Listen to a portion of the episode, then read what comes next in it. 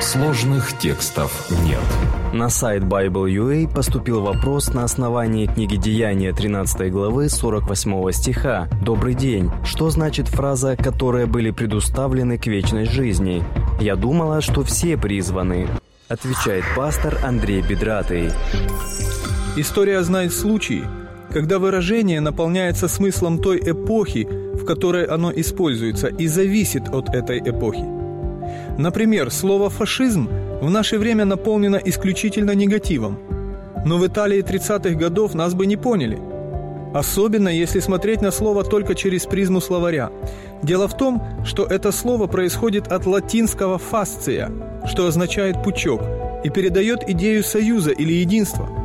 Все очень хорошо звучит по словарю, и только события и эпоха наполняют значением это слово. Итак, делаем вывод – Значение некоторых фраз определяется не только значением слов по словарю, но и контекстом и вызовами той эпохи. Иногда, не учитывая этого, мы делаем ошибки и в толковании Библии. Одним из серьезных вызовов времени апостола Павла был вопрос принятия необрезанных язычников в среду народа Божьего. Павел крестил их, но христиане из иудеев не очень легко это принимали – Многие были убеждены, что это было просто самостоятельное решение Павла, а не Бога. Они воспринимали эту идею как нечто новое и либеральное.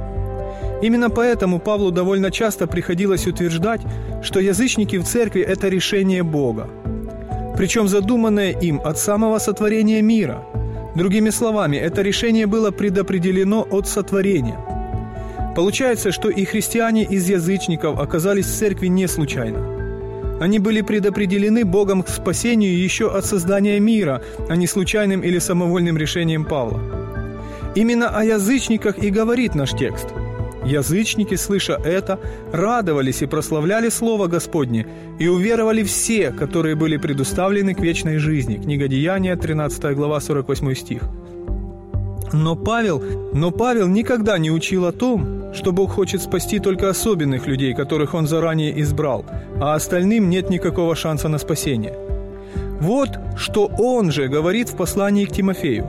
Это хорошо и угодно Спасителю нашему Богу, который хочет, чтобы все люди спаслись и достигли познания истины. Первое послание Тимофею, 2 глава, 3 и 4 текст. Каждый из нас – кто уже есть народом Божьим или только ищет истину, должен знать, что все это не случайно. Еще мир не был создан, а Бог уже ждал именно меня, чтобы призвать меня ко спасению. Я не случайность во Вселенной, я Божье дитя, желанное дитя. Поэтому никогда не стоит сомневаться на пути к Небесному Отцу. Потому что Бог производит в вас и хотение, и действие по своему благоволению. Все делайте без ропота и сомнения, чтобы вам быть неукоризненными и чистыми чадами Божьими.